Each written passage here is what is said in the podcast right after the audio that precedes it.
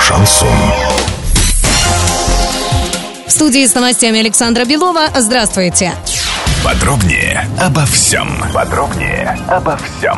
60 бюллетеней пациентов узловой больницы в Урске признали недействительными. Как оказалось, арчане, находящиеся на стационарном лечении, голосовали не по паспорту, а по паспортным данным, предоставленным врачом больницы. Жалоба о данном нарушении поступила в ТИК Советского района города Урска через прокуратуру Советского района. Туда обратился Владимир Гудамаров, доверенное лицо кандидата на пост губернатора Оренбургской области от партии КПРФ Максима Амелина. Избирательная комиссия Комиссия Советского района города Урска признала жалобу Владимира Гудамарова обоснованной и рекомендовала признать бюллетени, находящиеся в переносном ящике номер два, недействительными.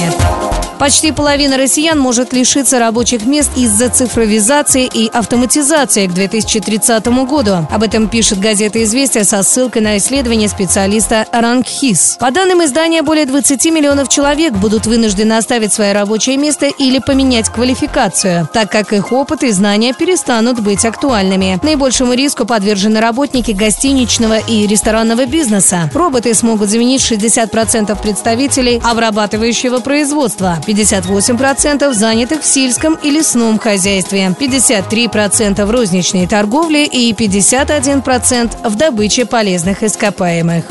Доллар на 11 сентября 65.44, евро 72.30. Подробности, фото и видео отчеты на сайте урал56.ру. Телефон горячей линии 30 30 56. Оперативные события, а также о жизни редакции можно узнавать в телеграм-канале урал56.ру для лиц старше 16 лет. Напомню, спонсор выпуска магазин «Строительный бум» Александра Белова, радио «Шансон Ворске».